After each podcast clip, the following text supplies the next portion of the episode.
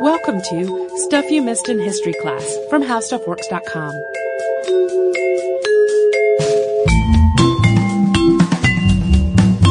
Hello and welcome to the podcast. I'm Tracy V. Wilson. And I'm Holly Fry. This October, uh, Holly, you and I had a pretty exciting time on the podcast because you came to visit me. I did. I brought camera and sound people. you did. I make it sound like this was like just a trip for funsies, but no, it was a trip to basically go on a video recording extravaganza field trip uh, with two of our How Stuff Works video crew, Casey and Paul, and the four of us spent a lot of time over three days interviewing people and recording videos and seeing amazing historical sites.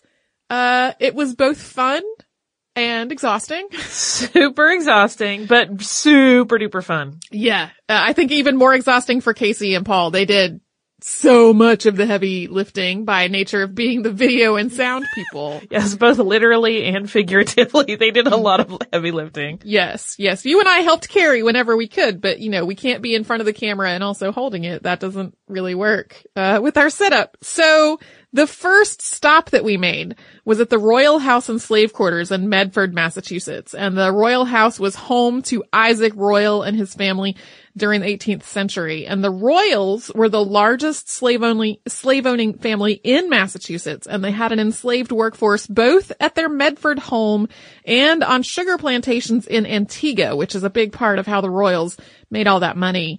There is already a video on our website that tells more of the story of the Royalls and their enslaved work, workforce and how those lives intertwine together uh, on the property. And we're going to put a link to it in the show notes and on our, our social media and all of that kind of stuff when this episode comes out. There are also some more videos already out and coming soon from that trip, which we are really excited about. And we'll also be sharing uh, on our website and social media um, as those are ready.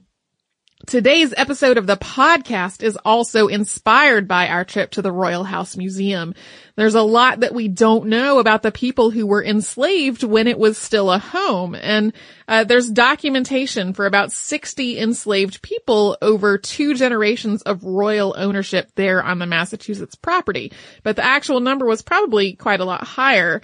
One enslaved woman in particular stands out, Belinda Sutton, who successfully petitioned for compensation for her years of enslaved labor on the Royall property.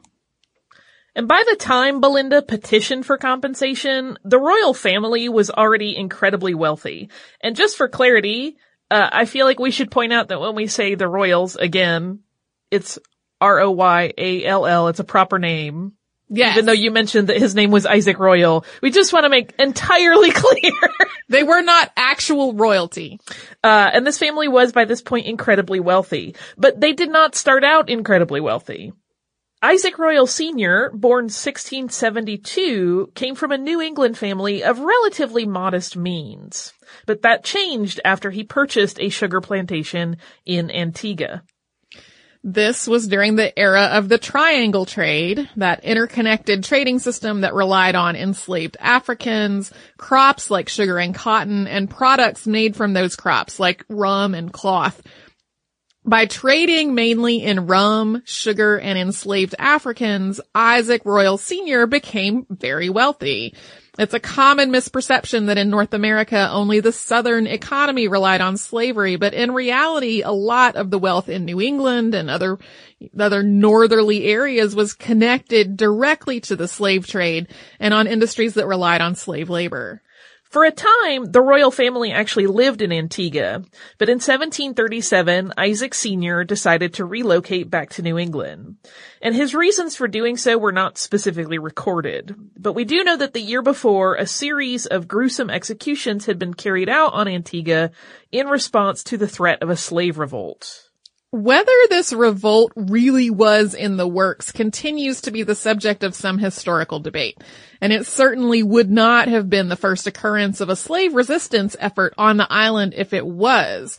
An enslaved man known as Prince Klaas confessed to having planned a massive uprising that would not only have overthrown the island's planters, but also would have massacred its white population. However, there isn't much physical evidence to support the idea that such a vast uprising was really imminent. So while some historians are completely convinced that it was, others suspect that the white slave owners and the court, who were vastly outnumbered by the island's enslaved population, exaggerated what was actually a much smaller threat, possibly as a product of their own fear. The executions, however, were definitely real, with five people being broken on a wheel, six gibbeted, and 77 burned at the stake. One of the Royalls enslaved overseers was among those burned at the stake, and another was uh, reprieved at the stake in exchange for information he had. So it, while it's not written down anywhere exactly what prompted them to go back uh, to to New England, it's pretty reasonable to suspect that the Royalls went back because they feared for their safety. To prepare for the family's arrival back in Massachusetts, Isaac Royall Sr. bought a piece of property in Medford, which is called Ten Hills Farm. And this was a 500 acre property that housed a colonial farmhouse, which was expanded into a three story Georgian mansion, along with barns and other outbuildings. There was also a slave quarters, which still stands today and is the only freestanding slave housing still left in the North. The structure that became the slave quarters started out as an out kitchen or a separate kitchen that would allow people to cook in hot weather without heating up the house. And that was standing before the rest of the quarters were added onto it. The museum on the property today includes both the mansion and the slave quarters. And when the Royalls took up residence there at Ten Hills Farm, they had at least 27 enslaved Africans with them. Isaac Sr. died in 1739 and Isaac Jr., one of his two surviving children, inherited most of the estate. At this point, the Royalls were one of the wealthiest families in Massachusetts, and Isaac Jr. and his wife Elizabeth were very prominent in society, living a life of absolute luxury and holding lavish parties, and for Isaac's part, also holding public office. With the approach of the Revolutionary War, Isaac Jr. fled Massachusetts, leaving his mansion, most of his physical property, and more than 20 enslaved people behind. Apparently, he had some sympathies with the cause for independence, but he also had a lot of financial reasons to stay loyal to the crown. He tried to get passage back to Antigua, but he couldn't, and instead he went to Nova Scotia just before the Battle of Lexington in 1775. A year later, he joined his daughter's families in England, and he died there of smallpox in 1781. In his will, Isaac Jr. left money to Harvard, which was used to endow the university's first law professorship. The shield of Harvard Law School was, for this reason, originally modeled after the Royall family coat of arms. The Royall professorship still exists, but the law school agreed to retire the shield and replace it with a new one in March of 2016. And as part of the same protests that led to this decision, students actually also occupied a lounge on campus and renamed it Belinda Hall after Belinda Sutton, who we will be talking more about in a moment. Basically now is the moment that we will be talking more about her. The moment has arrived. Uh, Belinda was mentioned in Isaac Jr.'s will as well saying, quote, I do also give unto my said daughter my Negro woman Belinda in case she does not choose her freedom. If she does choose her freedom to have it, provided that she get security that she shall not be a charge to the town of Medford. And he also instructed his executor to pay Belinda 30 pounds for three years. However, by the time of his death, Isaac Jr. actually no longer had a lot of his property in Massachusetts. A lot of it had been confiscated during the war, and some of the people who had been enslaved there had been enslaved there, had been freed, and others had been sold elsewhere. In later documents, Belinda, who was referenced uh, in his will, is called Belinda Sutton, a widow, but we don't actually know who her husband was or when she married him. Some of the earliest documents that reference her uh, present her last name as Royall, but it was common for enslaved people to be given their owners' surnames. Belinda had at least two children, a son named Joseph and a daughter. Uh, we're guessing on the pronunciation of whether it's Prine or Priney, but it's P-R-I-N-E, who were baptized in Medford in 1768.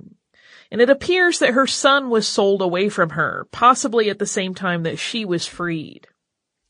Although the Commonwealth did manumit Belinda along with at least some of the other people who were confiscated from the Royall estate, they didn't really make provisions for her sur- her survival afterward. And we will talk about how that led to her petition after a quick word from a sponsor.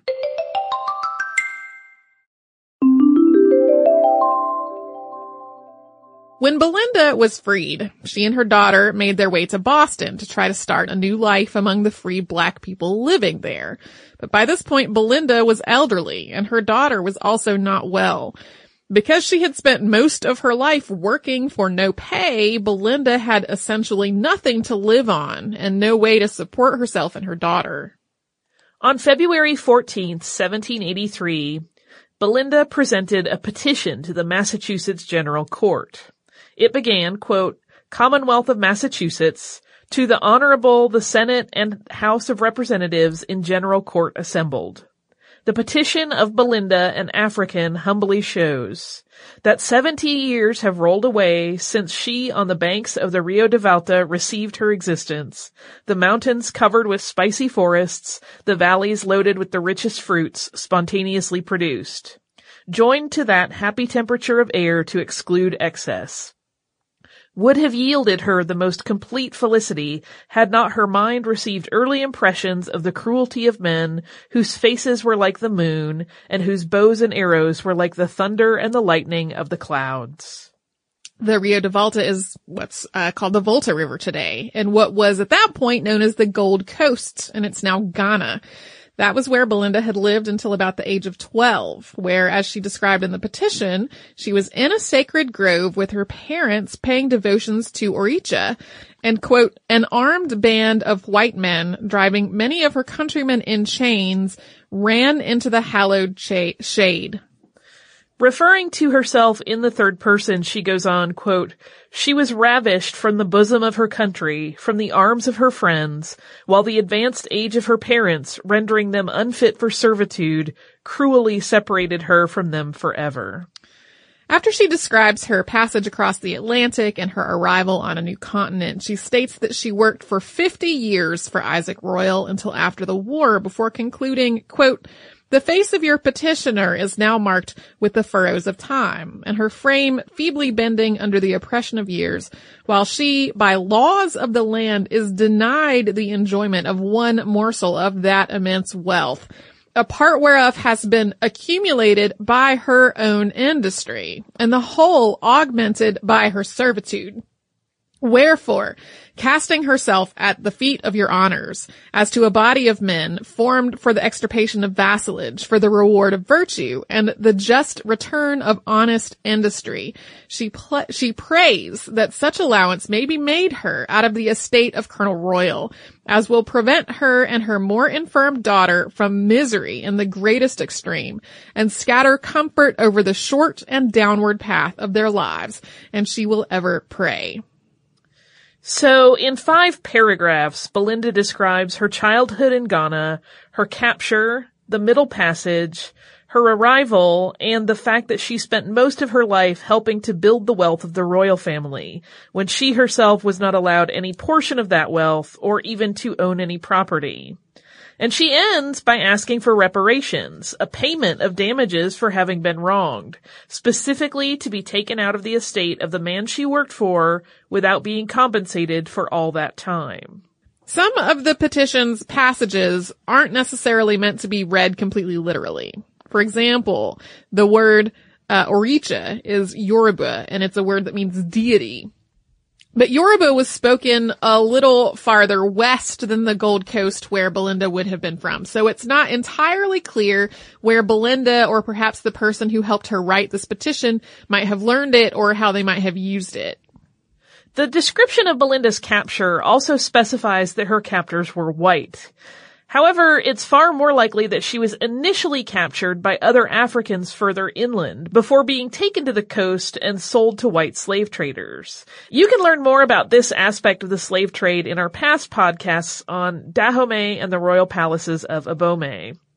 Describing her abductors as white may have been an intentional effort to appeal to the moral sensibilities of the white judges, or to resist attempts to shift the blame for slavery onto Africans who captured the slaves, rather than on the Europeans who created the demand for them. You will still see people trying to make this argument on the internet today. Most likely, Belinda herself was illiterate. Her signature on this and other petitions is an X. And her most likely assistant in creating this petition was a man named Prince Hall. He had been enslaved from birth around 1735 and then he had been freed in 1770. After becoming freed, he became an activist and an abolitionist in Boston where he was also the founder of an African Masonic lodge.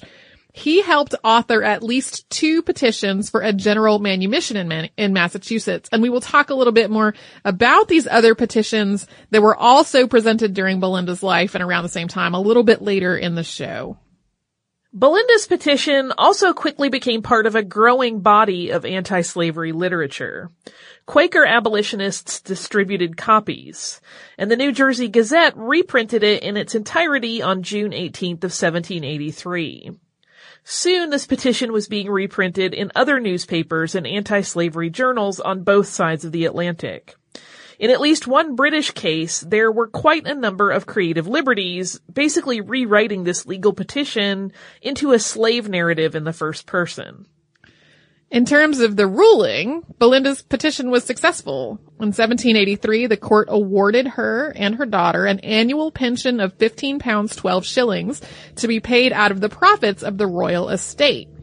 However, the estate only paid this pension for a year and then ignored Belinda's repeated requests for it. In 1787, Belinda went back to court to try to force the Royall estate to pay the pension as ordered. And the court once again found in her favor. The estate did make its payments for three years before stopping again, leading Belinda back to court in 1790. And after payments stopped once again, she had to submit yet another petition in 1793 and once again the ruling was in her favor.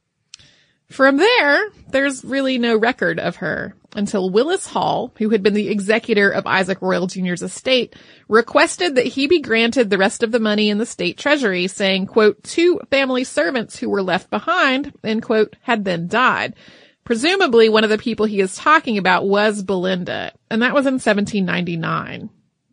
And Belinda's petition was by far not the first nor the only petition connected to slavery to be presented in Massachusetts courts, as we mentioned just a moment ago. And we're going to talk more about this topic after we first pause for a word from one of our fantastic sponsors.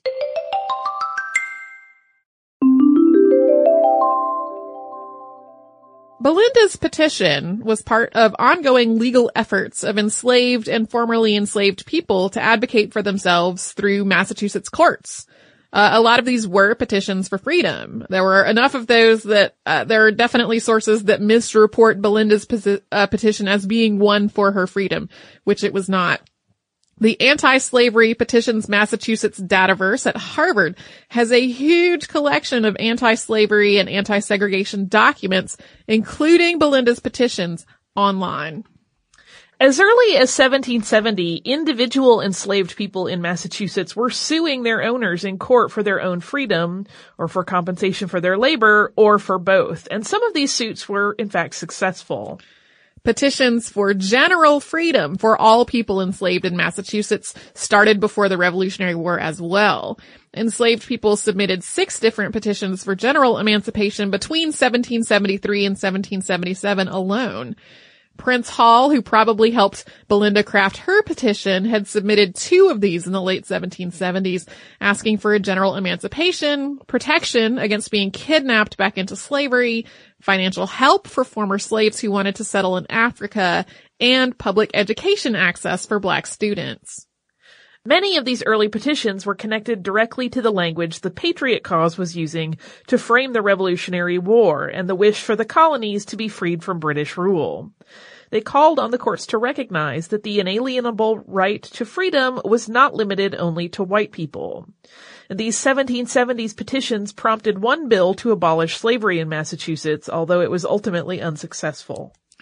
Some of the petitions also drew from the Bible, citing Old Testament passages requiring the freedom, the freeing of slaves every seven years, with those freed slaves being compensated.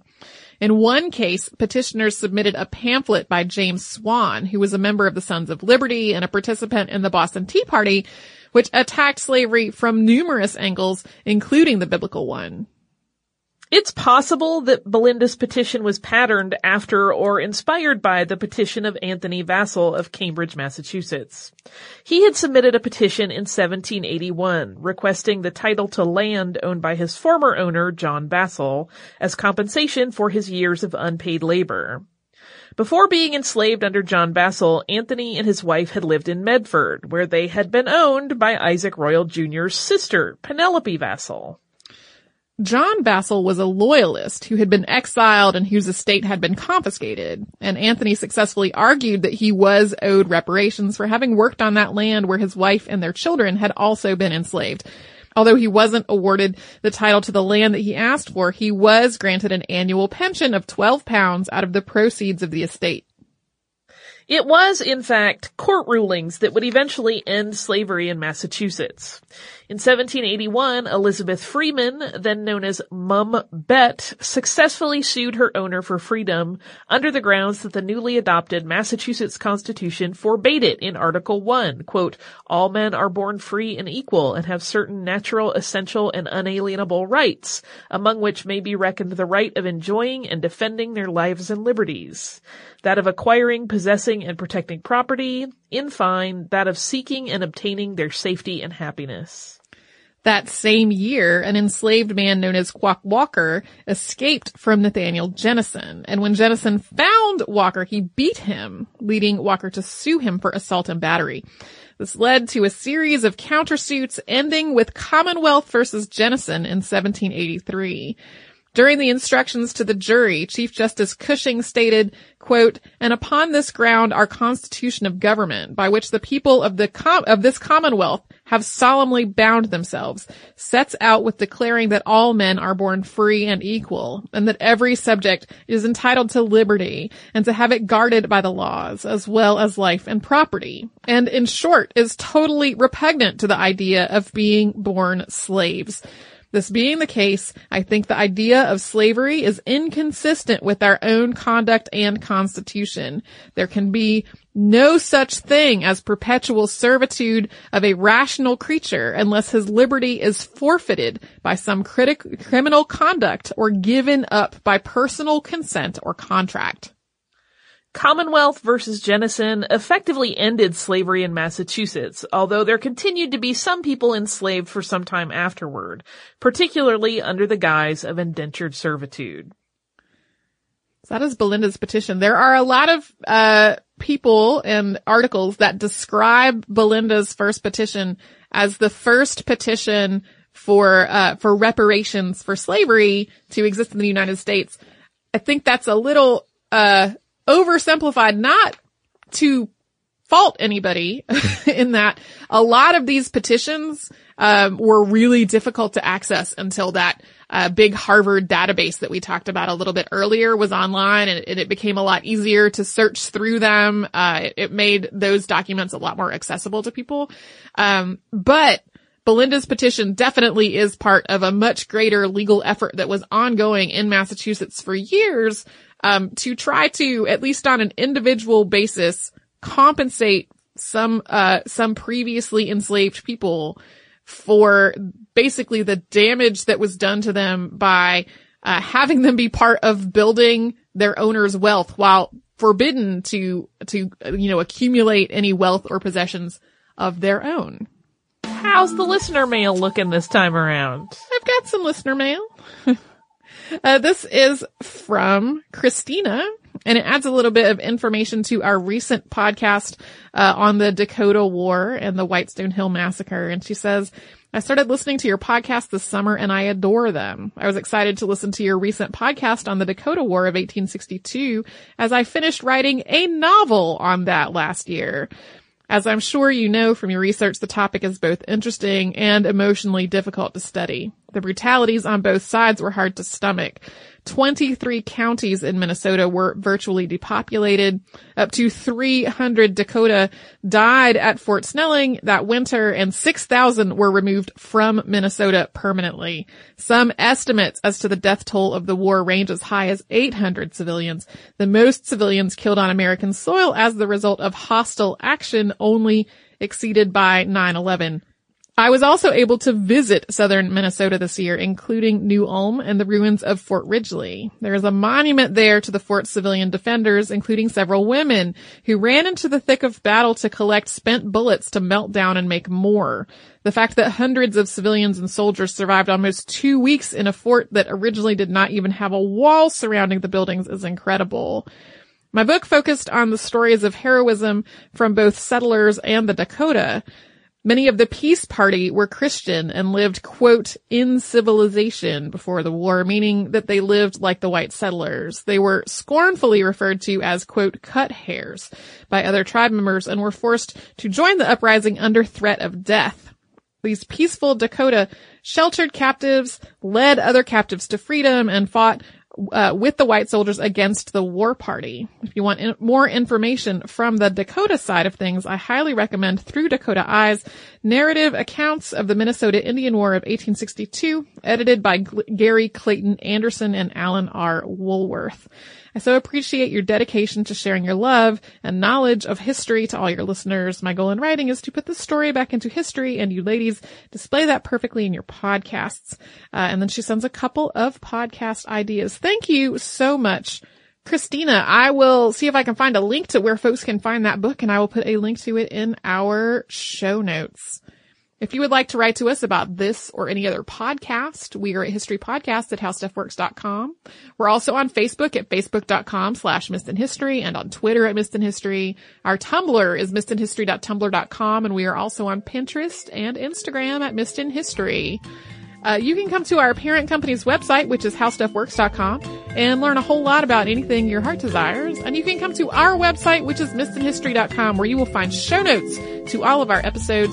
You will find the video we talked about at the top of the show and more videos that we are working on now. Uh, you can find an archive also of every podcast we have ever done. So you can do all that and a whole lot more at howstuffworks.com or missedinhistory.com.